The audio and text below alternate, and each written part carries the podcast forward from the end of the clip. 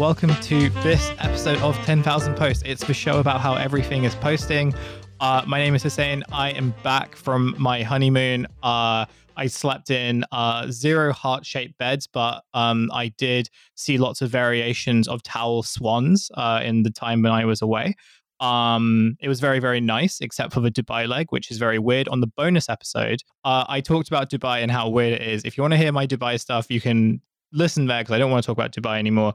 But all of which is to say that I'm very happy to be back in uh uh in in Britain, and I mean that sincerely. I I kind of like used to disparage this place, but I do definitely think that Dubai is more stupid. So I'm kind of glad that like I'm at a slightly more normal place now. Um, and joined with me as always is my co-host Phoebe Roy. Hello. How's it going? Do you have any thoughts on Dubai? Um, none that I can say on mic. Fair enough. Fair enough. I do also want to say that I was very appreciative of. So you did this very good post. Uh, your, your new business idea, an app for ghosts. I think is like very compelling. It's something Yeah. I've been thinking about a lot this morning. Um, Yeah. Did you realize? Like, did you did you kind of figure out what whether it was an app for ghosts or whether it was an app like about ghosts? Okay, that's a really good question. It's an app, as far as I can tell from my muddled memories of waking up at two o'clock morning this morning, being like, "I have an idea. I have an idea. This has to go down. This this this this idea cannot be lost into the ether." Mm. And then I woke up to a note which just said, "An app for ghosts." Yeah, it's Um, like that scene in the social network where like Mark Zuckerberg writes the algorithm on the window, but you just write app for ghosts question mark. App for ghosts. Yeah, exactly. um, and as okay, so as far as so as far as I can as I can work out, it is an app which allows ghosts to just more practically live their ghostly lives. yeah, to be true to themselves. And I don't I don't really know in like in, in kind of what capacity, but like because part of it was like obviously like a kind of slightly drunken dream and Yeah. like from the bits that i've managed to remember and sort through one of the things that this app does is it lets you uh, is it lets you like network your hauntings Okay, and, interesting. like, this like, is cool. and, tra- and like track your hauntings and you can like Yeah, it's like if you're a ghost. and you can like plug yourself in and network yourself to the app so it's like a kind of so it's like a smart thing but right. Okay. for ghosts. Like it's like it's quite complicated because you can't have like fingerprint or face recognition if you're a ghost. So No. it's quite difficult to log into. But like once you've managed to get it connected, it works. It works great. Yeah. So it's, it could be like Raya for ghosts, but it could also be like LinkedIn Golden Circle for ghosts. No, not really, because it's not for meeting other ghosts. It's more like a kind of uh sort of like a kind of Filofax app. It's like a life. It's a lifestyle um management productivity app, which just makes your ghosting just an just an Yeah. easier Okay. Just an easier and more streamlined experience. It makes your hauntings more efficient. yeah, like you get like you maybe get notifications for where's like a good place to haunt around you, Yeah. etc. Okay. Like that, like that kind of thing. Like I, you know, I like I've got to like iron out some some issues in in the beta testing it's okay. for my app my app for ghosts. If you work for a VC fund or anything and you you're listening to this show, get in touch. Like if you know someone from SoftBank, uh, get in touch. Like I'm sure they have some money left over. You know Um, what? I, I reckon like all I have all I have to do is like trot is like kind of trot out some sort of slightly kind of su- sort of suspect statements, and the, and Peter Thiel will give me some money. Yeah, we yeah we do need some Thiel bucks. Uh, you know the the I- British. like, all I need to do is just find like find a kind of peculiar sect, and just say that I have like joined this sect. I Yeah. just do that. Okay, all I'm thinking is like the British pound is not doing particularly well right now. So like you know we are looking for some outside investment. Yeah. uh, and the ghost yeah, that'd the be ghost that'd be nice. that. Yeah, like, I, like honestly, I think it's unlike the ghosts. I think it has it has legs. Actually, ghosts do ghosts have legs? but um, I think ghosts can have legs. It I depends. think I, they don't know. can have legs. I think it depends Yeah. on the ghost. Yeah. Anyway, uh, we're joined today by a very special guest. Uh, we are joined by Cameron Wilson, all the way from Australia. Who um, I've been like a fan of Cameron's for a really long time. Uh, at the time of record, I didn't realize that like he actually had like a proper reporter job. So he's a reporter covering uh, I guess digital culture at a place called, and I can't believe I'm saying this, Crikey News. I don't. I was genuinely convinced that it was a bit like when I was doing the notes. I didn't- It sounds like a mistake. Yeah, It's just it's just like some someone is fucking with you. Uh crikey as, news. As far, as far as I can tell, that's like the Australian CNN. Is that right? yeah, pretty, pretty, much. Yeah, yeah, yeah. Exactly. Just... What if like you broke like a major kind of like you know major like security story and like I don't know the, the, the ABC in Australia or whatever has to be like and this like ground this bombshell story uh comes from crikey news think it gives it a kind of charm, an Australian charm. I like it. Like I had a story yeah. um, a few weeks back on speaking to uh, this the one of the co-creators of Dogecoin is Australian, and he didn't really talk to anyone. And I managed to find a way to chat to him, and then it, it kind of just got picked up by a bunch of people because he said yeah. some bad stuff about Elon Musk. And just seeing all these like you know Insider and other places like that citing like independent news site Crikey, and you could kind of hear the pause almost in the copy.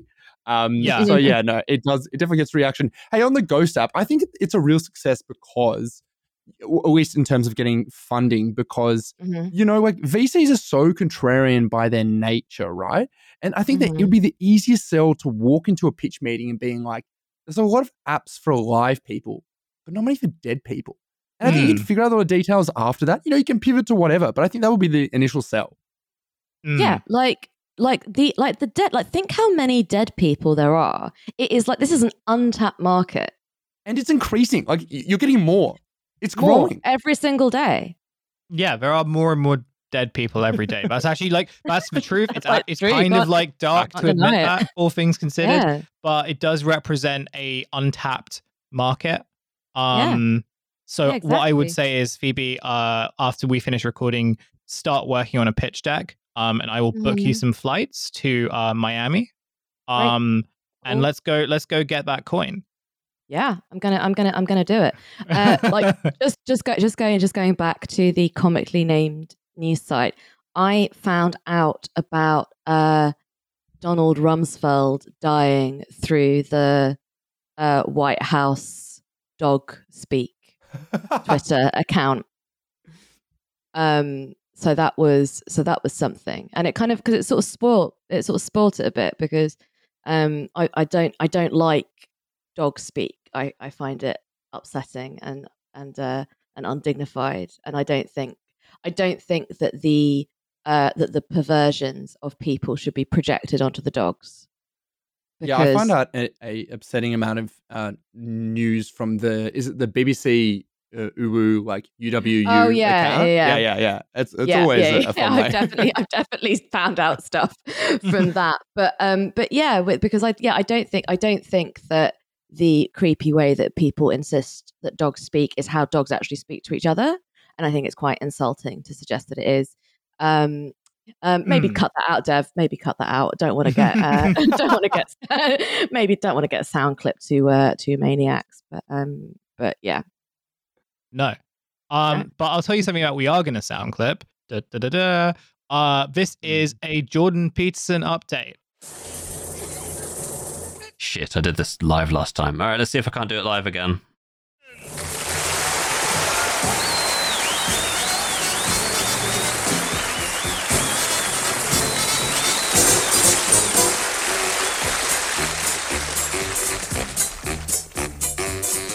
It's the Jordan Peterson Report! Uh, yeah, our friend Jordan Peterson, uh, fan of the show, I presume, uh, has been up to some stuff recently. Um, well, you know, I don't know if he's been up to some stuff, but he released a, and I, I, I think it's like a 12 minute video. I sent it to both of you this morning, uh, just before we kind of joined on to record. Um, and he's made this video about being banned from Twitter. Um, now, some stuff happened while I was away, uh, but from what it sounds like, and I think uh, you guys will have to sort of update me about what's going on. Um, Jordan Peterson, Dave Rubin, and a couple of other v- of these kind of like right wing commentators um, are mad about Elliot Page. Um, and they're mad that Elliot Page is called Elliot Page. So Elliot Page hasn't mm-hmm. done anything, hasn't said anything, kind of just like living his life in a very normal way. And he went onto a talk show uh uh to kind of talk about, I guess, the Umbrella Academy and some other things and just like saying that he was having a pretty good time and having a good life. Um, and they're really, really mad about it. Um, and so they keep using Elliot Page's dead name uh, which we won't name on the show for obvious reasons. Um, and uh, a bunch of the accounts got banned, including Jordan Peterson's. And Jordan Peterson is really, really mad about this uh, for the reasons that you can expect him to be. He's kind of like calling people like calling Twitter like woke moralists, and he's talking about like how he's going to cancel everyone. It's very, very strange. Um, I wanted to like clip some uh some lines from the video so we can add that in here. Let's take this apart. First, it is clearly the case that I did not promote violence against or threaten anyone with my missive. So that leaves the arguably lesser sin of harass. Let's assume, since I wasn't informed, that that was the crime.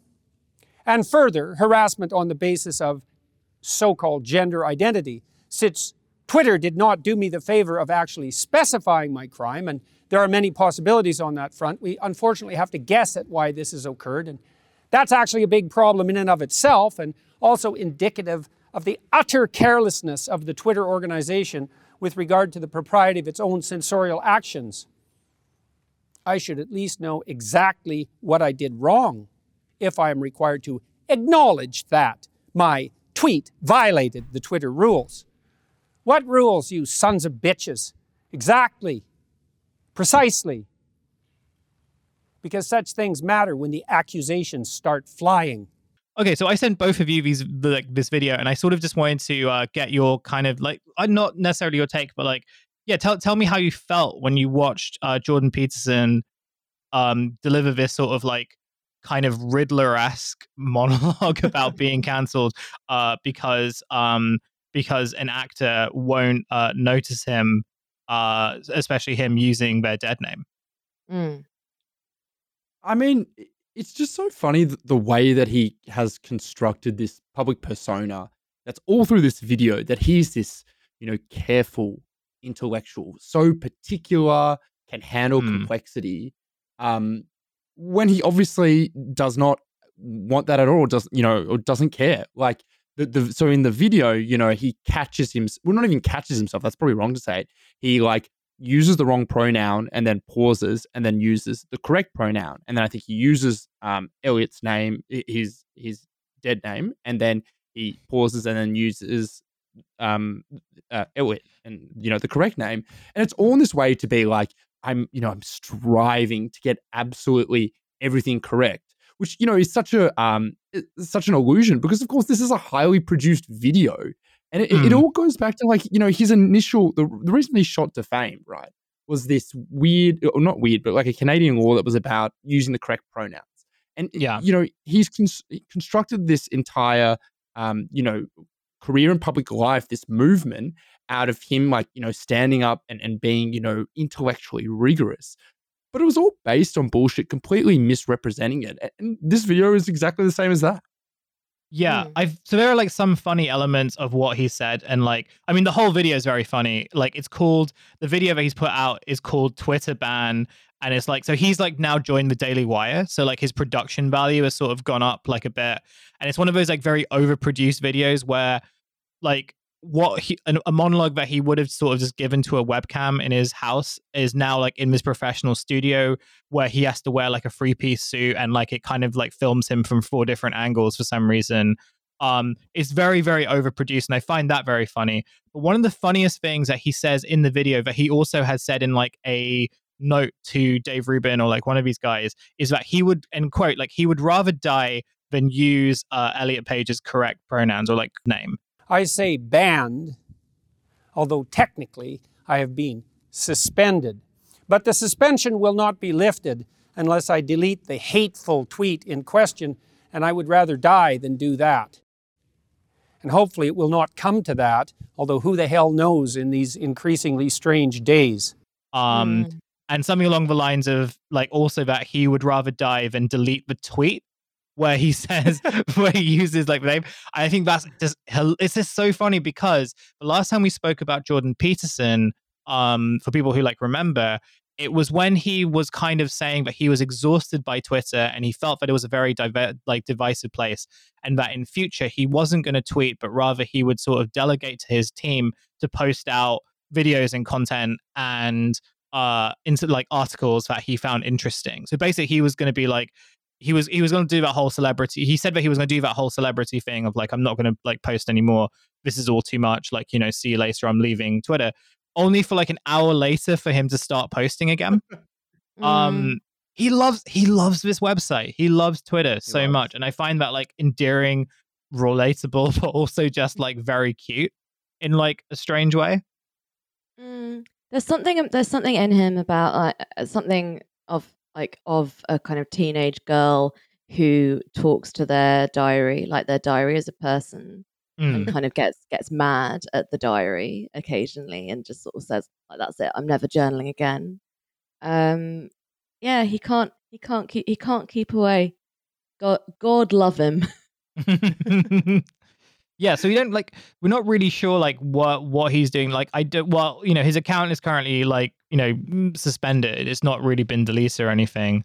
Um, but also what's been very interesting is kind of watching, you know, again, it's like post coma Peterson, right? Um, so like you know during the sort of the height of fame and where he was kind of like doing book tours and when like and you know the the the arc at that time was like this is someone who is like a kind of like academic who eventually you know and he was like a somewhat semi-respected academic like way back when um and you know the way that he was sort of presented by his publishers and like you know also I, think we've spoken about this as well like the way in which like he was trying to be very careful about like who he associated with and like the levels of which he would associate with. It wasn't to say that he didn't know what he was doing but like you know there would be there wouldn't sort of be the case of like you know mass endor- like endorsing in very specific ways. The fact that he's now like joined the daily wire and the fact that he's now just sort of become like a full-time kind of commentator content producer or whatever um signifies like something very like i think quite interesting about his trajectory and also like the things that he enjoys. And i think we've spoken about this on the last like peterson episode we did as well where on the last Peterson update yeah. Oh, the last Peterson update, where it's just like he just like he kind of loves the atten- he he he really likes the attention, but he also like with that also comes this pressure to have to sort of like craft a particular kind of persona of being like you know the elder what like the you know the elder state uh, not elder statesman but just like an old wise guy um you know, a, you know, a sage figure and stuff. Crucially, because a lot of the things that he kind of like became well known for in the mainstream, and like also used to sort of whitewash like his more kind of like reactionary elements. The idea that oh, I'm just you know, he was just presented as like a self improvement guru, um, has sort of been taken over by younger creators who are much more like you know creatively savvy than he is. So you know, there's always been there's this crisis for a while about like what he should be doing and like what his kind of next pivot is now that like the grift that he was doing before has sort of been become saturated. I don't know whether this is it, but like I think like the Daily Wire, like you know, um, well, working for the Daily Wire in a more direct sense may indicate like what his net where his next steps are. Yeah, it definitely feels like he's getting to the end of the arc, and it's this like you know, it's the the pursuit of content that you know drew him in that's ultimately kind of spitting him back out because you know you see Mm. this happen all the time people get drawn into the game who are you know academics or something outside of it they get a taste for this fame and then with this fame you know the thing that keeps it going is constantly being able to attach yourself to like whatever the thing of the moment is so there was Yeah. the you know this the swimsuit model tweet a couple of weeks ago you know now Yeah. there's obviously being off the platform but that like you know that that chasing that kind of um you know being involved in that cycle also kind of just like you know rots them rots who they are in their persona and i Mhm, think you know yeah. going to the daily wire like you know yes that's you know really getting to the place where you can you know stick the jets on the content machine and really go for it. But also like he's lost the kind of veneer of um you know this you know I'm I'm I'm above all this. I'm I'm you know I'm I'm very thoughtful by being part of it.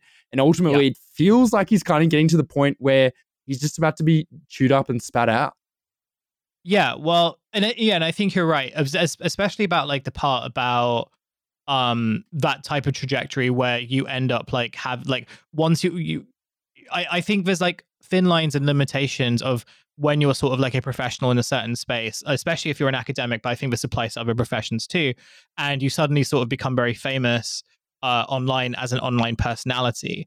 Um, and you have to sort of navigate the idea, you know, you have to navigate the complications of being an influencer or someone who has a particular like uh, uh, who has been attributed like a particular type of authority online that you're not quite prepared for.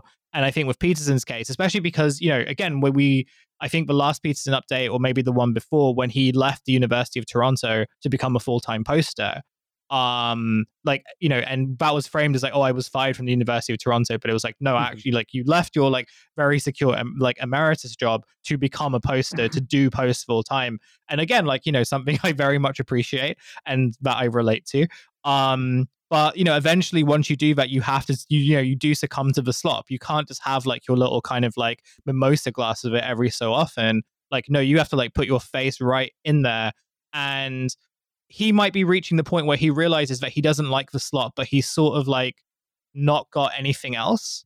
Um, like he can't really do like a dignified. He can't really like retire in a dignified way. Um, whether no. he wants to or not is a different question. Yeah, I don't well, know no, what you think. Because posting posting robs you of your dignity. There is no way there is no way to post and be dignified. There are ways to post and be funny, there are ways to post and be charming. There are even ways to post and be smart, but dignity is forever denied to you as soon as you start to post. Um, yeah. I like I, I, I like I love the position of I would rather die than delete a tweet. Mm-hmm. Uh, because I just I I I'm just very interested in the idea that he imagines that this is the choice because it seems that seems quite a, an all or nothing mm. choice to me. I mean, personally, I think there's probably some kind of middle ground between death no, but that but that's and, how he and, the tweet. But, but if, that's why yeah. you're not a poster like he is. exactly, exactly. Because that because the point is is about the the point about the slop is if you have like a really small amount, uh, it's disgusting and contaminating, and it makes everything else taste disgusting. But if you full throatedly just stick your face in the slop, then you get then you get inured to it, and it no longer tastes disgusting. It's like um, you know that you know that the ancient Roman fermented fish gut mm. um, dressing. I don't, but that you get more. told that you get told about it when you learn about the Romans at school. It's called garum, and it's like it's made of like leaving fish guts out in the sun and like mixing it with a bunch of other stuff. It's like it's just genuinely like one of those like kind of yeah, the Romans were nasty kind of situations. I mean, you could look at their you could look at their wars and be like, yeah, they, they, were fucked, they, were they were fucked up lads. But it's really this fish gut, this fish gut goo that they were so fond of. And the trick with the fish gut goo um, is that, like, obviously, as soon as you eat and smell rotten fish, like your your human instinct is to is to go like, oh no, this is horrible. But if you put it on absolutely everything, you get used to it, mm, and yeah. it's a kind of it's a similar and I think it's yeah. like a it's like a similar thing. Like the tiniest amount of fish gut would make you puke, but fish gut for every meal, you're starting yeah, eventually to get, you would, yeah, you eventually to, adapt to it. Well, you're starting to be able to really expand the borders of your empire as long as you don't go near Parthia. I'm just, I'm just, I'm just imagining setting. That was a like really a, good yeah. Roman joke, by the way. That is a really good Roman joke. Yeah, I feel like because I don't, I have never really like studied, I've never really studied classics or Latin or anything, so I don't appreciate any of this. So that's really more for like, uh, that's really more for, for, like the fans. Heads. Yeah, it's so for, for the, the, real heads, heads yeah. uh, message Phoebe and say, "Great Roman joke, Phoebe." Um, very good. Um, yeah, I, and in, in the meantime, I've been like, there's a napkin on the table. I've been writing um, an idea for my own uh, side hustle, which is like small mm-hmm. plates restaurant that serves fish guts, but in mm-hmm. like um increasingly like bougie ways. Yeah. Until you get on, yeah. So um, good idea. Yeah, I think that'd be cool. Yeah, we could like launch mm-hmm. the app and the restaurant at the same time. Mm-hmm. um, I don't really have like too much else to say about Jordan Peterson, but what I was gonna say was that like when it came to like the the whole idea that like he would rather dive and delete the tweet and like those types of absolutist statements that he has made on like various occasions is very much like a Peterson thing where he does see things in absolutes and like the whole like Elliot Page thing and the using using the dead name like to him he sees this as like a moral virtue in the sense that like he believes that by not using Elliot Page's like name now um or like by using Elliot Page's name he is sort of like giving into the like you know the woke lies right that he's and then mm-hmm. you know it, it's that kind of classic narrative of like oh once you get into like the woke lies then you're sort of like succumbing to evil and like this is what the bible says about like you know letting in evil and stuff so i cannot delete this tweet because this tweet represents like you know the old the kind of only fathom of truth in this world like i i haven't given that justice in terms of just how extreme his kind of like perceptions are of this and how truly insane they are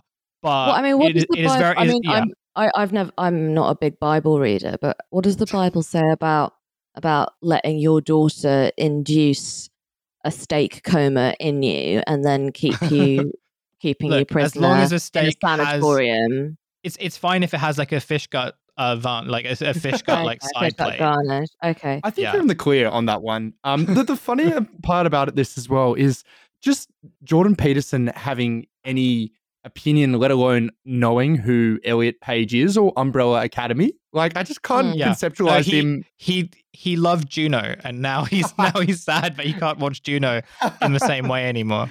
He's real um, Juno headed. He's disappointed. Yeah, yeah. but he but he liked Juno because he liked the Michael Cera character.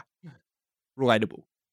Yeah, that's that's that's the only way that this makes sense about why he's fixated on it for so long. Yeah, like, um, I mean, like, because like, obviously, like, obviously, I think like dead like dead na- like dead naming an actor is like it's just like it's an unnecessarily shitty thing to do. Like we know that it's table stakes at this point. We know that it's I like I think I think it is good to for there to be some kind of consequences for dead name it for dead naming trans people.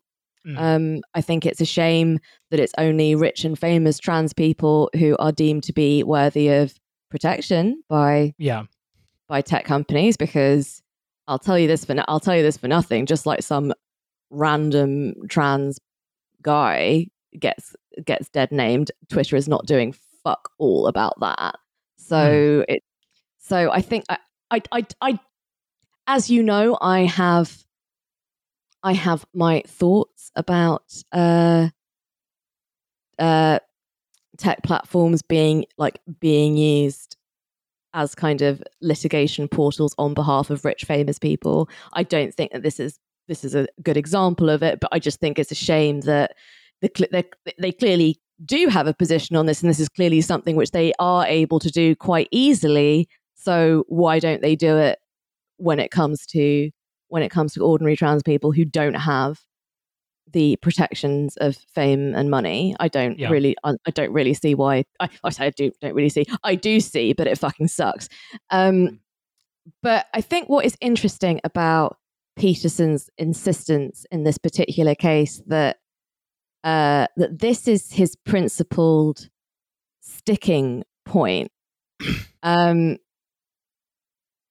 it's that it's partially a, a kind of baby confusion at the idea that an actor might look very different at different sort of different stages different stages of their career. And i just had this i just had this vision of him you know like every so often like a news outlet kind of publishes like yearbook pictures of famous people mm. and then you're like oh my god they've changed their entire face I just mm. I like the idea of him like looking through one of these. You'll never believe what Brad Pitt used to look like and being like, "No, no, this is not him. This is not him. I will Those not be calling him Brad surgeons. Pitt." yeah. Um, and I just I like the idea of him kind of seeing it sort of through to its kind of logical conclusion and refusing to use uh like anybody's stage name. Mm. Like even to like mm. even to like the point of confusion so just like absolutely refusing to use very very famous people's stage names like obviously somebody's somebody's name is not the same thing as um as a kind of actor's stage name. I don't think is a good analogy. It's just quite a fu- it's just like quite a funny idea. Like the like the idea of like him like sort of talking about oh you know the silver screen in those day in those days uh, you know there was some dignity. And then but every time sort of someone mentions Cary Grant he's just like there in the background like kind of mm. bellowing his name was Archibald in the background. Um I will not be calling him Cary Grant for that was not his name and it is a lie it is a lie in the eyes of God uh but yeah, the other thing that because uh, I actually because I know because I I'm I'm familiar with his voice, of course, because you know I'm a as as we all know, as long time listeners of the show know, I am a I am a great follower and admirer of his work. Uh, but some, but I actually hadn't because like everyone says like he has a Kermit voice, and I actually realized today exactly what he sounds like, and it's and it's really, really specific. So please just bear with me on this description. Okay, imagine you have one of those very, very spooky old fashioned ventriloquist dummies. Yeah. Mm-hmm. And someone has put a curse on on the dummy and has yeah. turned it partially into a person. Imagine what that dummy's voice might be like. It's mm.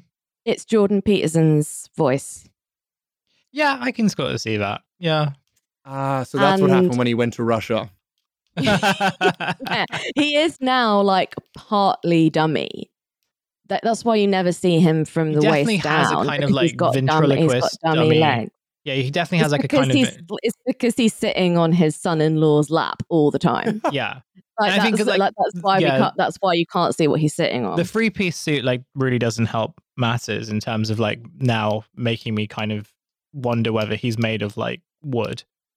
Um, mm. God, I'm really thinking about that all day. Of, it's sort of wood. It's sort of wood and um and a kind of yeah that sort of uh, that kind of uh sort of rubberized plastic like bakelite. Mm, yeah, the waxy. I know the one you're talking about. yeah, yeah, yeah, because they're not entirely wood. Because you right. know what? That's, this is not. This is not. This is not the subject of the show at all.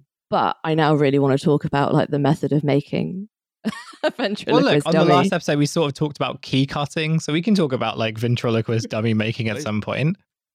You know, okay. Uh, but have probably I ever, not on this. Have episode. I ever told you about the sleepover that I went to at school? Um, and the girl whose house it was did not inform any of us beforehand that her dad collected ventriloquist dummies. Uh, you did not tell me this. And she did not inform us beforehand either that all of these dummies were in a gigantic glass cabinet in the room that we were going to be sleeping in. what? And there was this like absolutely like excellent thing where like everybody who walked into the living room just like had like exactly the same reaction. It was like, you know, when like when like a kind of line of ducklings get distracted yeah. um and they all end up kind of like veering off yeah. in the wrong direction. It was like just like kind of like that just like one by one like ah, ah, ah, and you could like hear it from the hall. It was good. I feel Terrifying. like going to to sleepovers and friends houses is often where a lot of like formative memories are. I can probably say this now because it's been long enough. I remember like um coming out of like i was over at my neighbor's house and we were around the same age and just like I don't know why, but his dad was like just naked walking down the hallway, and he knew I was there. And now that I'm saying that, it does kind of sound like fucking weird and perverted. Uh... like, I think he must have thought that we were in a different part of the house, and there was a real like moment where we just kind of like made eyes, and then I think I just turned around, and he also just turned around, and it was never mentioned ever again. But I feel mm-hmm. like when you go to friends' houses, you, you seem to bat above average on having those like moments that really stick with you for a while. Mm-hmm. Yeah, for, like for sure. Like I think it's a shame that like we don't have sleepovers as adults. Maybe that maybe that's not a shame. Now I've said um, it out um, loud. Like I actually hate that idea. Yeah. In, fact, in fact, you know what? No, in fact, you know what? Do like you, you know there, bring someone there home. Is, there is yeah, but that's not a sleepover, is it? Like if you like if you bring someone home after a date and you called it a sleepover, it would be completely justified. Like, am, I, am I not supposed to? No, that sounds something like kind of like a rich British like Tatler girl would probably do. I don't know. Yeah. Yeah, like kind of refer to her like one night stands as like sleepovers. Very um, yeah. Yeah. Mm, it's very uh, cute. Anyway, should we should, should we should we talk about something else? yeah, about something else. We've all went out some childhood memories. Yeah, before we like bring out the childhood memories of which I definitely don't want to open like the ventriloquist, well, what like yeah, my own ventriloquist dummy's head. Um, no, I uh, we we brought Cameron on the show because, and I wanted to do this for a long time because he did something that I actually tried to do for a while and I didn't really have much luck doing it. Um, and I think like a lot of reporters were trying to do it for a while and they didn't really have much luck doing it, which was um, he found a guy from one of my favorite memes. Uh, that meme being uh, the worst person you know just made an excellent point. Um, you probably like once I've said that, you probably like can see the image like in your head. Um, I was gonna like try to describe it, but Cameron, like as the person who's gonna tell us the story about how you found this guy, um, could you start off by telling us what this meme is? Yeah, so it's a ClickHole article. I think it's been around since about 2016, and mm. it's just become like internet shorthand for this weird kind of like uh, it's almost like a it's a very backhanded compliment to be like uh, someone has made a good point, but also you know they suck, and and right, you know yeah. you you get to like straddle both sides of it, and I think it kind of does sum up like a lot of like internet uh like the nihilistic kind of discourse that we have where like people love to be open to any idea but also being able to be like well this person you know like still casting judgment on them anyway and so you see like you know all the time it's obviously popular in politics um and it kind of just stuck with me and i was thinking about it for a while and, and kind of started to look into it um when i was working at buzzfeed so i was mm-hmm. there uh in 20 yeah 20 2018 and 2019 for just a little bit under a year um, and it was a kind of a classic example of um, what one of my editors called a format of article uh, return to the meme. I don't know if it's it's used actually even elsewhere in BuzzFeed, let alone out, outside. But the idea is that you you find a popular meme and you kind of track down the person within it. And I, I think it's it's almost like the uh, an attempt to like elevate some of the social news that you see everywhere to kind of you know I, yeah. I don't know if it, it was like uh, you know intentionally thought about like this but to kind of differentiate something like BuzzFeed from like I don't know Unilad or Viral Hog. So I um yeah so I, I saw it uh, and I started sorry, to look into vi- it. Vi- wait, what viral viral, viral hog? hog? Yeah, isn't viral, viral hog, hog one? Did I make that up? Viral hog? Wait one second. Well, I, I, need to. I, I, need. To, I don't know. No, maybe, maybe I made that up. I need am, to see whether this is real because if it's not, then we need to buy the domain for that like immediately. Yeah. Um. Viral. Viral hog. Viral.hog.com yeah, is a website where you can buy and sell the best viral videos. Yeah. Yeah. It's real. Yeah. Yeah. It's real.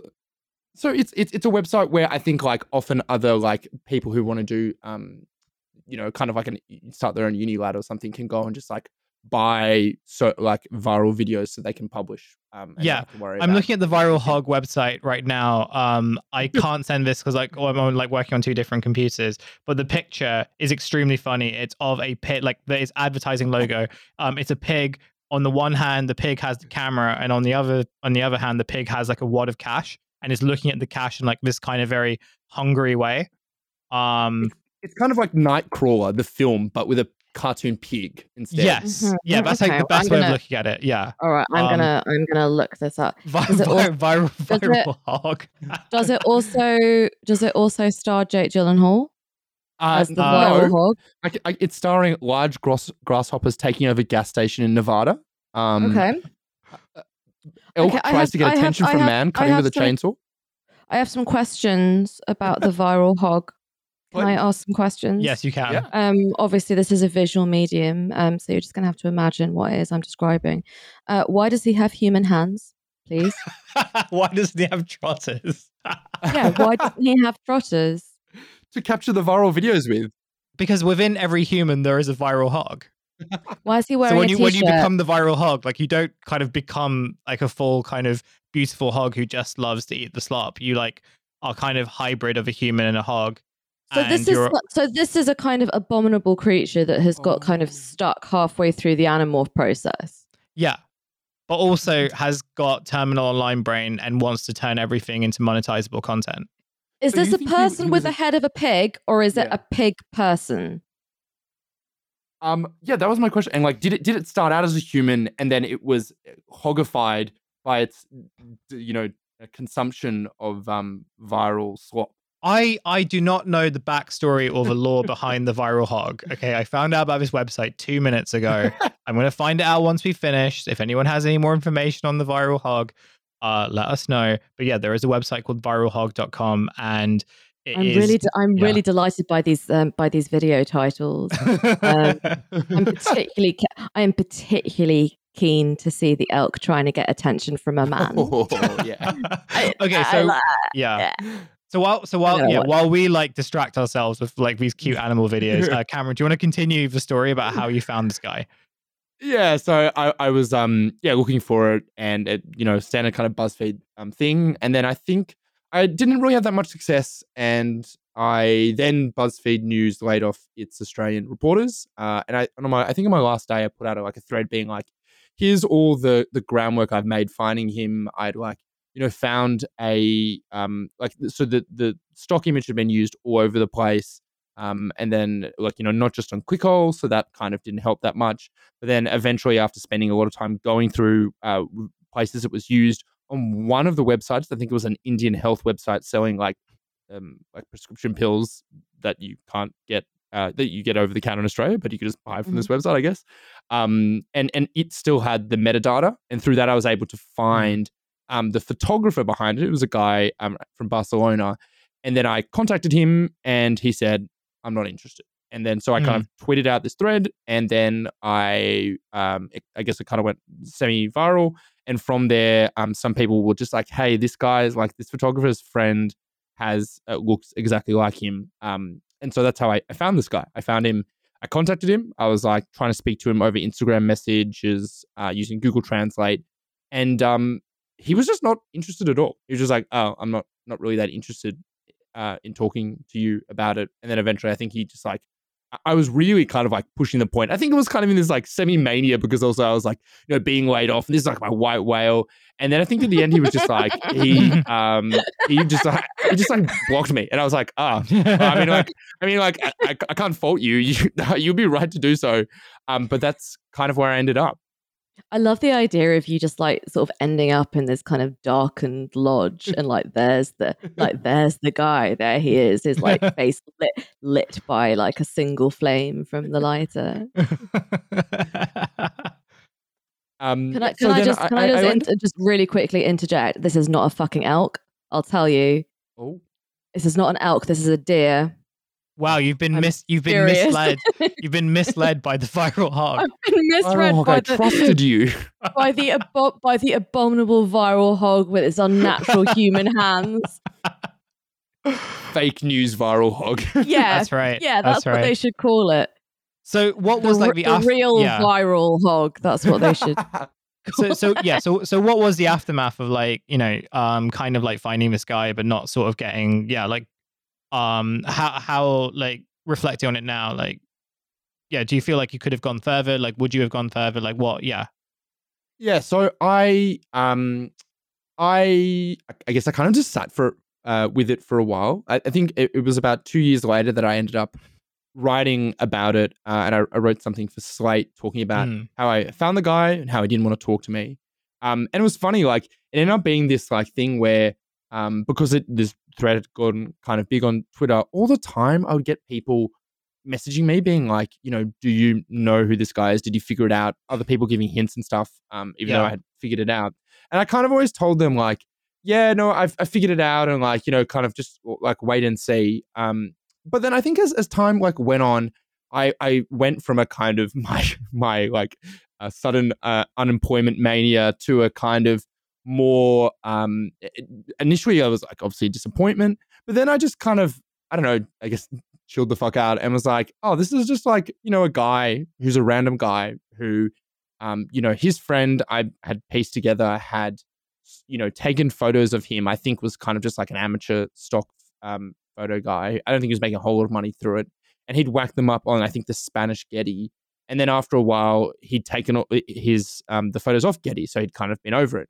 And then, you know, some clickhole um, uh, sub or editor or whoever chose this stock image that actually used the image a bunch of times before. But, you know, this was the article that just somehow combined the picture with the right headline that really just kind of made it um, you know, so Yeah. so yeah, memeable, I guess. Um, that it had gone, you know, so viral and become something that I and I kind of like, you know, I really started to, you know, and just I guess reconsider, you know, the whole point of this because, you know, like like I was saying before, this this format is very like an attempt to elevate what is this, you know, social news. Like you've seen this person all the time. What do you know about them?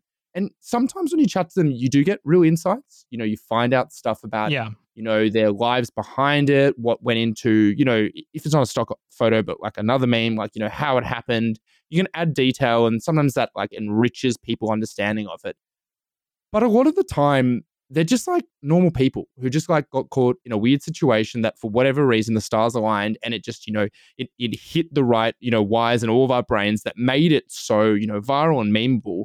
But they didn't really have anything to add about it. And and Mm. like, you know, all this value that we get out of it i- not really to do with the person who's caught in this initial situation, but is kind of created by the way that it was, you know, shared and remixed and used all the time.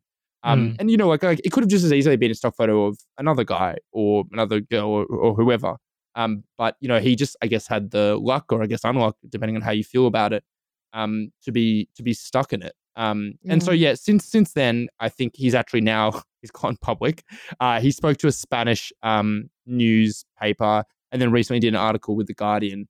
And I think my my my vibe on it now has kind of been, I guess I have a guilt because you know at the end of the day, you know, you know that thing like all journalists are con men. Like we convince people to to talk to us when they really shouldn't.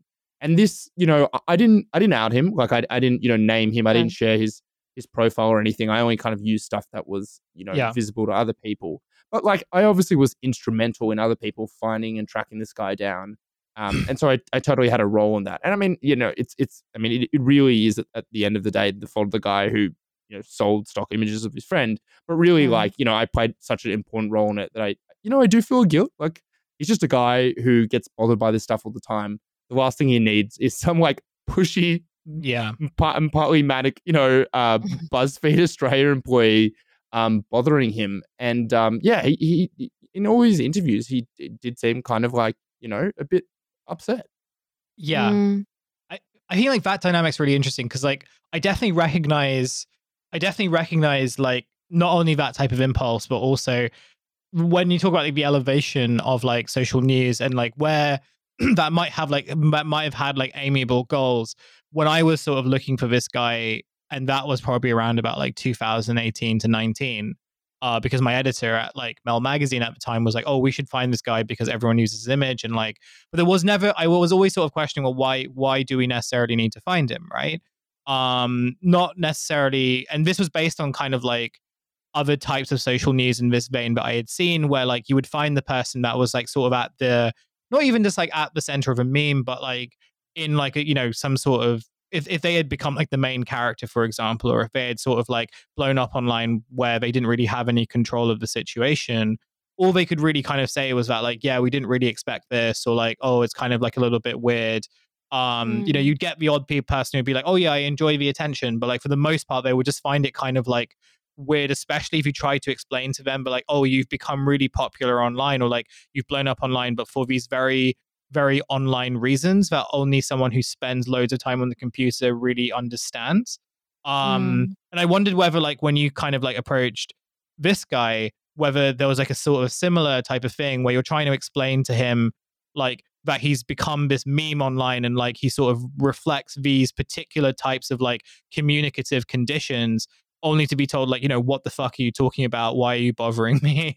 Um do you know what i mean? Just like it's like that kind of like moment of translation sort of being quite difficult to articulate.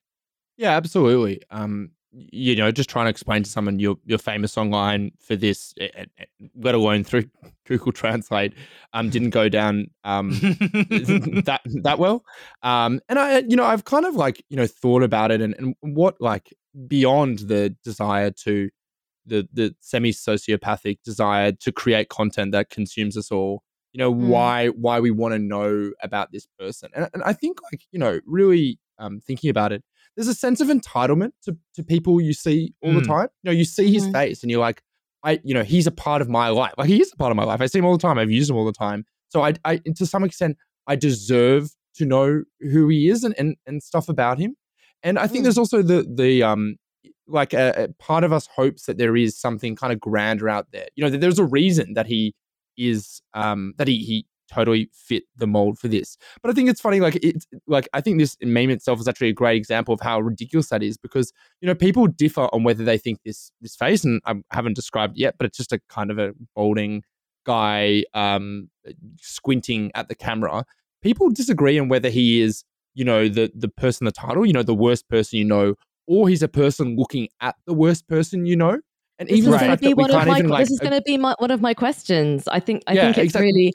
I think it's really instructive which you think it is. yeah, totally. And, and I, I actually changed. I, I went from being like he's the worst person you know to now I think it's he's the person looking at it. But I think that kind of goes some way to sh- to prove the point that like all this meaning is um you know created in these these characters who live in our lives is is totally created by us and, and really has nothing to do with him. Yeah, because mm. you say in the slate, you say in the slate piece, I think towards the end, but like what you eventually realized, like while you were sort of kind of waiting to interview this guy or like hoping to interview this guy, is that like he kind of holds more significance to you than he necessarily like actually has in real life. Like, you know, the kind of experiences of like just seeing this guy all the time and using him in particular ways and sort of like probably getting numbers um you know retweets and likes from like using it in you know, a way that like is somewhat successful which we've all kind of done like you know whenever we've seen like you know Toby Young make a like reasonably okay point every so often.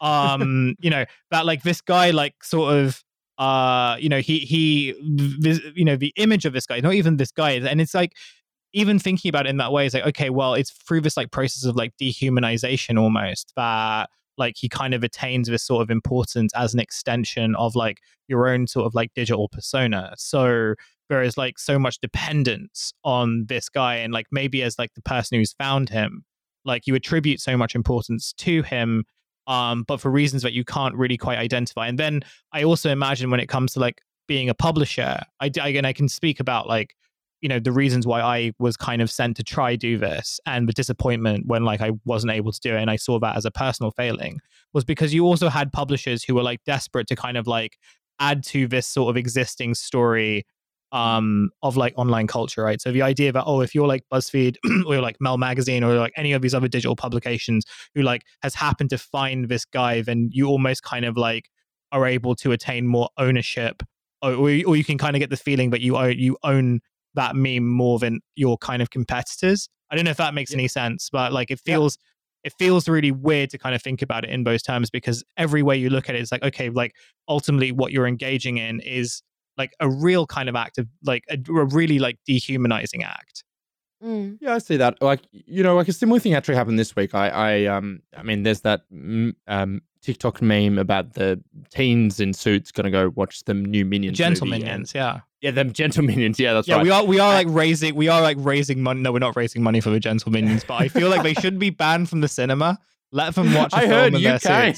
Yeah, uh, I, I, I saw some reporting today that Australia is uh, taking a stand and, and, our cinemas are not banning it. So, you know, as we're still, despite, you know, you see those viral Twitter posts about Australia being a prison state, you know, we still got some freedoms down here. Um, but yeah, I, I spoke to an, an Australian teen who had kind of like kicked it all off. And he was just a great example of this. He wanted to talk um, but he, like I don't mean to be you know disrespectful to him, but he didn't really have much to add. He was just like I was like so like you know like hey like why are you doing this? Uh, you know is there a deeper meaning? And he's like. Oh well, I think that um, wearing suits in places that you don't usually wear suits is funny, and I'm thinking about doing more of that content in the future. And I was like, "Oh, cool, okay." Uh, well, it's it's getting pretty late. I better go now. Um, but yeah, so I I mean, it, yeah. it kind of like it does happen, and I do think that like what you were saying about that kind of the idea of deepening your understanding of of, of internet culture. I mean, that's that's totally a thing. It's it's a bit of a dick measuring contest, right? Uh, one to be like, you know, we're the people who spoke to this person, and we understand it deeper, but also two to kind of mm-hmm. give it more of a a legitimacy. You know, like yeah, I think a lot of digital media since the you know early 2010s had to struggle initially, at least, with the um you know preconception that it was um, you know, extremely like kind of, you know, light on. It was very like low level stuff. And so part of it is by, you know, getting a deeper meaning to this stuff, or at least, you know, finding uh, more out about it can, uh, can go some way to giving it a sense of legitimacy. Um, but I, I think, you know, that's ultimately futile. Some of it isn't, you know, at least in, in the understanding of you know speaking to people behind it, isn't deeper than that. The, the, what's really deeper is the way that it's you know used and remixed in popular culture. Mm-hmm. Yeah, Mm. for definite. It's like it's it's interesting, isn't it? Because like if we're looking at kind of what cu- what sort of cultural theoreticians were thinking about in terms of the mass production of art as um as a as a method of uh sort of the democratization of the image at the start, kind of start of the last last century, um, and how that has how that has uh kind of coalesced with both like te- technological advancements and with the sort of release of just a whole new set of antisocial tendencies. Um because i used to because like when we start like when we started doing this show i um like my position was sort of like well this is the stuff that we're talking about this is the stuff that's always been around. The question is just the question that has changed is just uh, it's just a matter of scale. Um, it's a matter of scale. It's a matter of access. It's a ma- matter of kind of of kind of networkability. It's a matter of kind of discoverability. But I actually, I'm actually starting to come around to the idea that a new set of uh, of kind of bad personality impulses have have been have been released and are being uh, and are being kind of played out sort of at sort of at scale online. Um, because I remember having this conversation with a female friend who was who had developed this like like almost kind of compulsive uh, checking of the like the social feeds of every woman that she was aware of that had ever interacted with her boyfriend um, and she was talking about this um, to me and some other girls, all of whom were saying like, "Oh yeah, like, like you know, it's just it's just like natural curiosity." And I said, "Okay, but think of it this way: say this is twenty years ago, and you don't have access to any of this stuff, and you are, for whatever reason, in the house of a woman that your boyfriend once um like once went out with or once snogged or once spoke to as far as i can tell. Are you going in the drawers in her house and looking through her photo albums? Are you opening her post? Are you doing any of that? And she was like no obviously not. And i was like exactly. Obviously not. So i don't think it is just a question of ease and I think with something like using some using someone's image, like obviously it's like the fault of the stock photographer, um, but this is certainly not the first time that somebody's image has been used without their consent and turned into a meme, like often to very very destructive life effects. And it's interesting to me that one of the like one of the concerns about social media sort of originally was that people were not thinking about like where images that they put online might end up. Um, and that was definitely something that which sort of became very kind of apparent uh, when it was uh, when it was de- when it was sort of demonstrated uh, the shall we say amoral attitude that tech corporations have to people's personal and private data. But alongside people not being very thoughtful about how much of themselves that they put online has uh, has produced this i think much more concerning uh, concerning tendency which is not thinking too much about what of other people that you put online. And um, yeah a really good example of this is uh, um, a few years ago uh, i started I started going to a different uh, dance studio for dance classes to the one that I used that I usually go to, um, because uh, my old teacher was on sabbatical, so I wanted a new one. And at the time, I was having trouble with I was having trouble with a stalker, so I was having to be very, very, very careful, um, and it was having a very deleterious effect on um, on my life, on my sanity, and on my work because uh, then as now, it depended on a certain amount of public profile and a certain amount of visibility. And at the time, I was um, doing some promotional work for uh, for an anthology of short stories that I had that I had um, contributed to, and I sort of wasn't able to share the share the details of where it was going to be because of this stalker issue. And you sort of you don't want to say to like oh to say to like the minimum wage staff in like Foyles or whatever like yeah it's really important that you keep my stalker out of this event.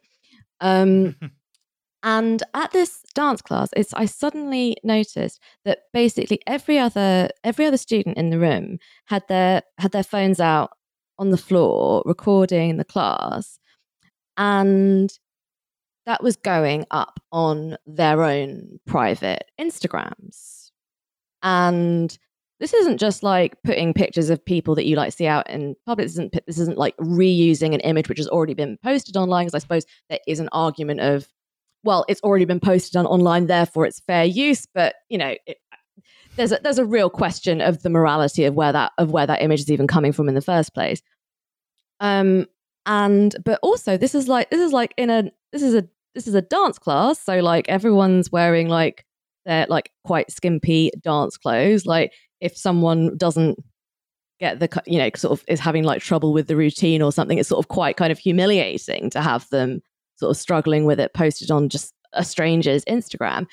But it was mainly that you were so incredibly visible and you could and if you put in the caption which class it was, then you can work out where someone's going to be every single week. And I spoke to the teacher after one of these classes and said, "Is there any way that you can stop people from from doing this?"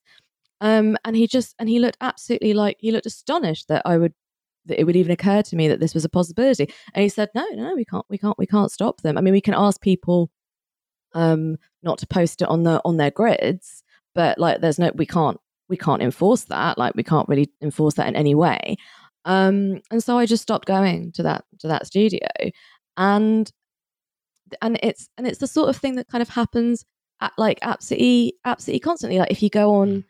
if you go to uh, like say if you uh are doing any kind of like open mic performance, you cannot stop the organizers of the night putting a picture of you on their on their Facebook, on their Twitter, on their Instagram. Like you have absolutely no control over how about over how many times your image is taken and reused. And if you are unlucky, it can have a, a sort of cultural uh, sort of cultural meaning attached to it. And I think it's I think it's much, much, much more worrying that people think absolutely nothing of posting images of other people than it is that they think nothing of posting images of themselves. Yeah. That's that's an awful story. Um, I'm really sorry about that. Um, on, on oh yeah, no, no, it totally, it totally fucking sucked. yeah, I'm really sorry. I'm not gonna lie, it it, it sucked. Yeah, yeah. I was gonna say that it, what you said kind of you know also reminded me of this. I mean, like the link to the you know find this guy, which was it's kind of like a, a two things that almost like exacerbated itself as well. Which is one because his face felt like it belonged to so many people it felt like, and you know, I think this is a pretty common example when you often would interact with a photo of someone real who yeah. is being memed quite far or whatever, that you feel like your own impact is is very small. Like you know, you you view yourself as, uh, you know, just one part of the crowd, and you're probably not making things significantly worse. But at the same time, because there's such interest in something like this, by finding someone, by tracking them down, there is so much interest in it that even just identifying them can lead to like crazy outcomes like like you know stalkers like anything like that so it really is um you know i kind of joked before about the sociopathy of of like being content creators but it like it really is partly that where you're just like you're viewing everything through the lens of of like what is kind of content and yeah. um yeah this this mm. guy's identity um which still had not really been that publicly linked to um his face um you know mm. that was a connection that i helped make and i i really regret it Oh no, this isn't supposed to be a criticism of you. It's just about the kind of the yeah. general, no, of like, I, the, like the kind of general ten, like general tendency to I, like towards yeah. it as well. Yeah, I, I get the feeling of guilt though because you know in like various ways, like even though I haven't, I never did anything to like that scale in terms of like finding someone who was like super famous even the idea of just like producing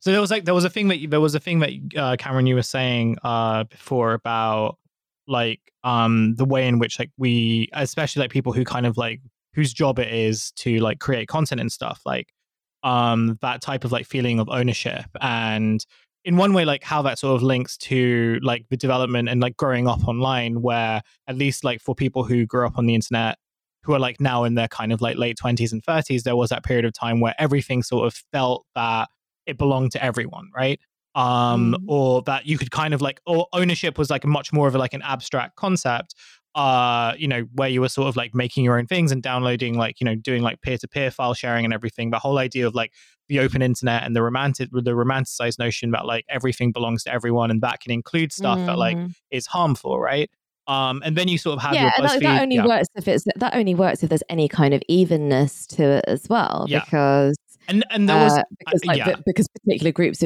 particular groups of people are far more likely to suffer mm. if their if their image if their image gets if their image gets used. Like it's, yeah, it's absolutely. Like, it's like a nice idea that like it's all part it, of all yeah. part of the same like the same like kind of uh, sort of open open source software communist dream, but it doesn't re- yeah, it doesn't and, really and it's and it's never really the real world. Yeah, and it's never really worked in the sense that even during that sort of period of time in like the two thousands, like there were people's who like there were people whose like lives were completely ruined when like images or videos of them like went viral like relative to that period, right? Or where they became mm. popular on P two P sharing networks. Lots of like revenge porn and stuff sort of happening during that time as well um mm. and like where you know you you know you've even got sort of like cases of people who are still sort of reeling from like becoming like memes outside of like their own control like in a much more like decentralized internet um but what i was going to add was that when you then sort of like you'll have your like buzzfeeds and vices and your huffpos who like take that logic sort of further, but at a time when like tech platforms are sort of seizing up a lot of the internet and where like propriety and ownership online is becoming a lot more kind of rigid as well. But then, you know, with the BuzzFeeds, Vices, and HuffPos and everything, it's the idea that like every moment that happens online, like anything that sort of like garners attention um, should be kind of like rendered into content. And that also means, as part of that whole content package, that you sort of find the originator, you find like the person who like started the meme, or you find the person who like is at the center of like the whole thing, and you make them part of the story, whether they kind mm-hmm. of like mm-hmm. want to be or not. Like even those who kind of like don't comment you kind of like you know there are there were BuzzFeed stories where it's like oh like this user kind of posted this image and like even though they didn't comment for this story this is what they said like online someone else and I don't know even like small things like or even kind of relatively small things like um you know uh uh, embedding someone's tweet or image or like you know Instagram photo, for example, like fits into that framework as well. Like the idea that like where like these platforms, every anything you sort of post online can be seized by anyone, but on a type of internet where like platforms sort of dominate everything, um, the platform also kind of those types of like platforms or publishers like own your own stuff and kind of can appropriate it in like whatever way you can. And i don't know like as as someone like who kind of like did digital culture reporting for a long time i remember feeling very conflicted by a lot of it partly because i wasn't really sure how valuable some of it was especially when like the memes kind of like went beyond the kind of like um, auspices of the creator and sort of became something else. But then the kind of ethics of like putting someone at the center of a story that they didn't, they don't necessarily like both need to be in or like really want to be in either.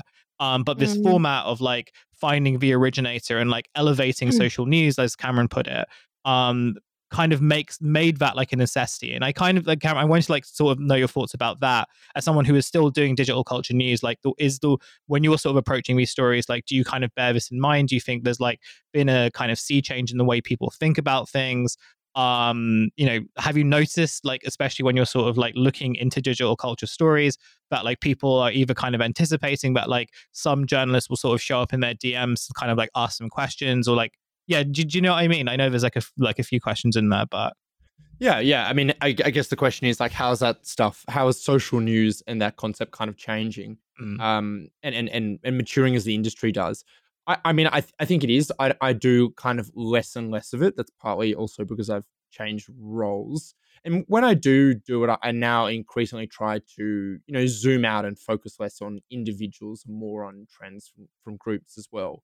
Um, but I, you know, like I think what you're saying, it, it's not just um, it's not just limited to you know digital media companies. Like you know, every time if you're someone with a couple of thousand followers, if you quote tweet a smaller account, you're also exposing them to a whole new audiences.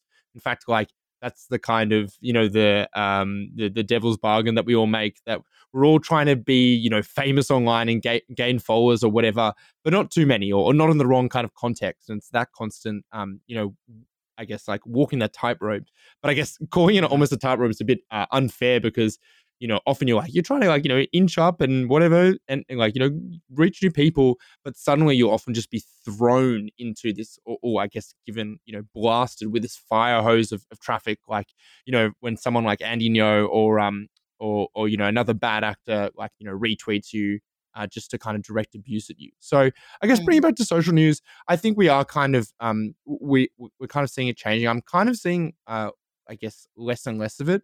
And I do think that, I mean, I don't know if this is reflecting a personal um, maturing, but I like increasingly, I, I just like feel more and more, um, I feel more and more uncomfortable about um, elevating people's voices in my stories, all kinds of stories, because I become the more time I spend doing journalism and realizing that, you know, I'm, you know, I intend to bring, you know, m- small people's voices to bigger groups to inform about issues. People who are involved in these things often pay a price, and it's very mm. rarely like the benefits are diffuse. You know, if you write a story about someone on welfare who's going through, uh, you know, to demonstrate the system isn't working very well, you know, the best way to do it, and this is just a general storytelling thing that is key to digital media, is elevating an individual person's story because that's who we empathize with. Um, sure. But in doing so, you know, you may, you know, you may kind of make this diffuse benefit for the individual who you you elevate, but you also create, you know, real um, real risks. You know, you expose them mm-hmm. to your mm-hmm. audiences. Some people who will respond badly, some people who abuse them or whatever. Um, and it is an uncomfortable and not an easy part of my job. And I think my only kind of way that I kind of justify it is that you know I spend more and more time counterintuitively encouraging people like are you sure you want to talk to me? Like I, I make my job harder because yeah. um, I, I feel uneasy about what what they're involved in just by talking to me. They should do. They should do some kind of um, like kind of offset program for digital mm. culture reporters. So like, for, so for like every person you like unwittingly exposed to a kind of hostile audience, uh, like another person you just like you scrub all information about them off the internet. I don't know yeah, how that would and, work, but again, and, and, it's in the beta stages. yeah, it's good. I think you can roll that in with a ghost app.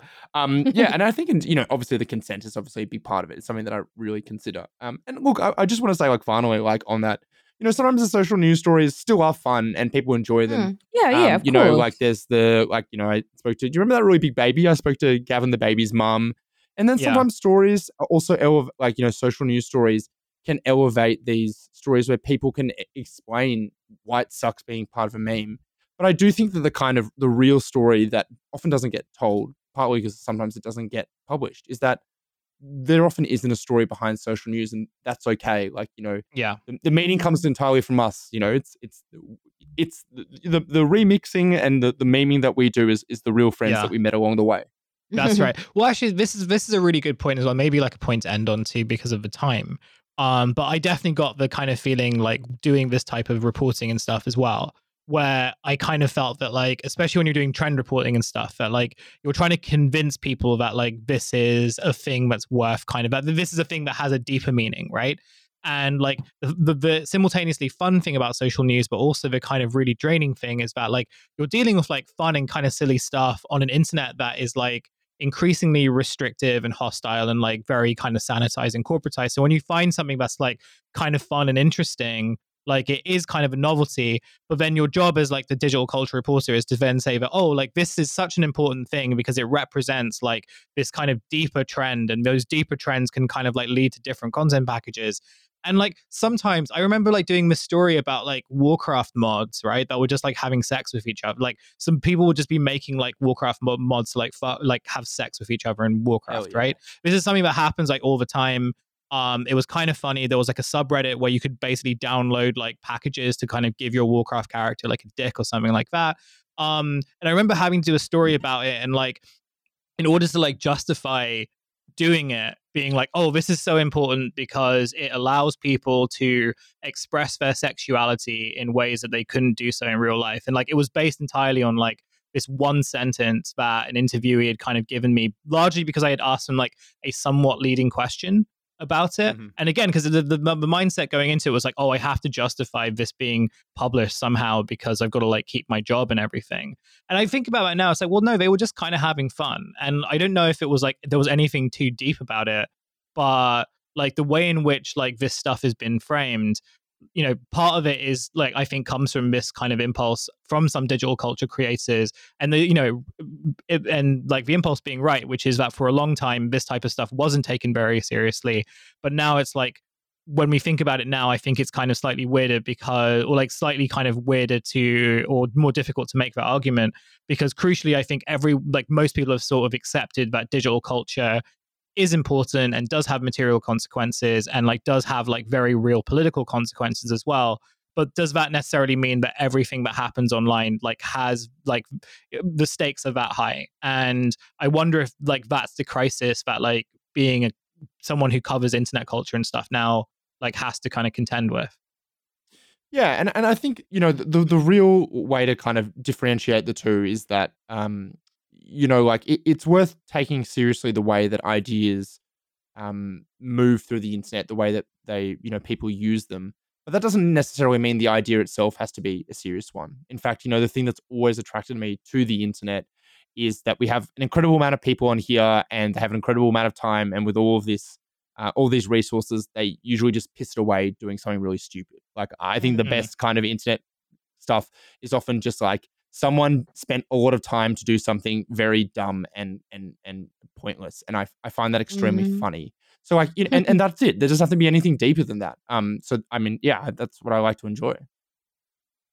Yeah absolutely fair. Like this yeah this like this is the like this is the thing isn't it? It's like there are so many possibilities for this environment and it's basically a series of shop fronts owned by various insane billionaires.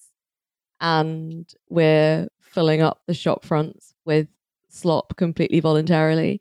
But I just don't, I don't think it would do any harm to be more mindful about the slop to try and to try and maybe only post your own slop and not other people's slop or uh, fish head soup yeah, exactly. Yeah, exactly. I mean, for for instance, I, I think right. it is. I think it does the interest and um and fixation on finding the originator and finding the person and finding the creator very much gives gives the lie to the idea well of well it's all just utopian and everything belongs to everyone because there's still the there's still the urge to find the one person and i and also i, I don't buy at all that um that platforms are such kind of unmoderatable wild west uh, wild west places that there's just absolutely no way of protecting their users because you just watch what happens if you upload a uh, a clip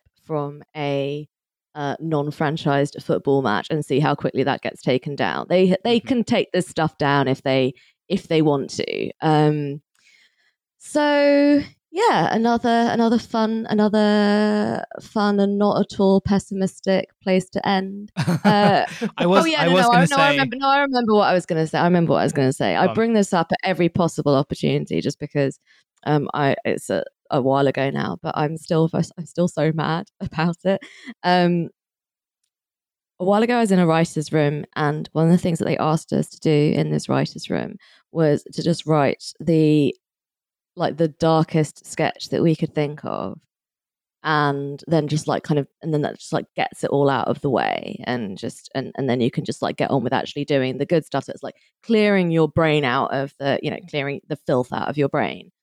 And the one that i the one that i wrote was um was about a, a kind of a vinyl and paper diaries guy but he was also a stalker and he was trying to uh, and he was trying to kind of drum up interest in his um, in his uh, awareness campaign uh, about how all of the method and artistry has been taken out of stalking by social media. Um, and it has him and it has him holding up this beautiful um, detailed kind of map and saying, look, so in the past, this would have taken me three months to three months to do, but now look, and he just like holds up his phone. Look, I know what pub she's in. I know what gym she's going to. I know all of it. It's just there. There's no art to it. There's no art to it anymore, and uh, and that to me is very sad. Yeah. And uh, the uh, the head of the writers' room was just like, "No, this is too dark. Dial it back. Dial it back the other way. This is too. This is this is too. This is too dark. Like You we're know looking what? for something that we can like share on our socials." And I was like, "Yeah." But it's funny, and they were like, "Okay, yeah, it's funny, but it's no, just dial it way back, I don't know. way, I- way yeah, back." It, it, it is funny, but I would also kind of say it's the perfect example of the worst guy you know makes a great point. there we go. There we go. Hell We're yeah. ending it. Da, da, There we da. go. There we go. Yeah, I had it written down. I was like, you've got to like end it somehow. And I think that was a great that was a great landing. We we landed this plane. Uh congratulations to everyone. Um thank you Cameron for joining us on uh this uh this show. It was really really good. If people want to like follow your work and crucially uh if they want to uh follow your stuff on Crikey News, how can they do that? I was waiting for you to drop a crucially. I, I don't think you actually dropped one this whole episode yet. And I was like, that's that's, that's his normal, that's his thing. Why wait, why why were you waiting for me to say crucially? Because you you that's your like uh an It's your XYZ verbal uh, like, tick. You say it all the yeah, time. yeah, your tick. And crucially, like yeah, yeah, Yeah. yeah. oh, You have two, yeah. i- you have two I ideas. dude, and, I and you're just like, yeah. I'm sorry that I've exposed something. I'm now I sound like uh, Now I feel like way very too much self- attention. Yeah. No, now I feel very self-conscious. Um but No, I like I'm it. glad, I'm glad and- I'm glad I I'm glad I played one of the hits for you. Like, no, it was good. Eh? It was good. I like it, and, and crucially, it makes you sound very smart. I think. Um, you can find me uh at uh on Twitter at Cameron Wilson. Um, probably the best way to follow my stuff. Yeah. Um, we'll also uh, add the link to the Slate article about the worst guy you know makes a great point. Uh, definitely read it. It's really fun and super interesting. Um, you can follow us at 10k postpod on twitter.com. Um, you can follow me at hkesvani on twitter.com, uh, where I say crucially a lot, apparently. Um, Oh, uh. Phoebe, do you, do you want to like plug your, do you want to plug anything? Uh, yeah. Um, we have uh, we have a Patreon, which you can sign up for uh, for as little as five dollars a month, and for that you get uh, our weekly bonus episodes, and they're good. You should do that. they are good. not- yeah, they are good. Tart Summit, It's so not good. that. It's not that much. Thank you very much. It's not that much. Not not that much money, and like really, surely it's a bargain for hearing that many extra crucialies a month. I think some swap for the uh, viral hogs out some there. some some crucially swap for the for the for, for the viral hogs. Um, I do a Seinfeld Seinfeld podcast with Milo Edwards. That's Masters of Our Domain, which you can follow at Masters of Pod on Twitter, where we post the episodes and uh, Milo's increasingly deranged thoughts about Julia Louis Dreyfus. So check that out. um, this show is produced by Devon. You can follow them at Devon underscore on Earth, and you can also listen to Kill James Bond, which is their podcast. is very very good. Um, I think that's it for plugging today. So on that note, uh, thank you for listening. We'll catch you on the next one. Have a good one. Bye. Bye bye.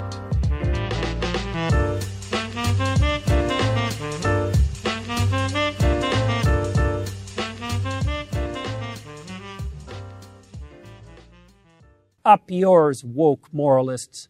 We'll see who cancels who.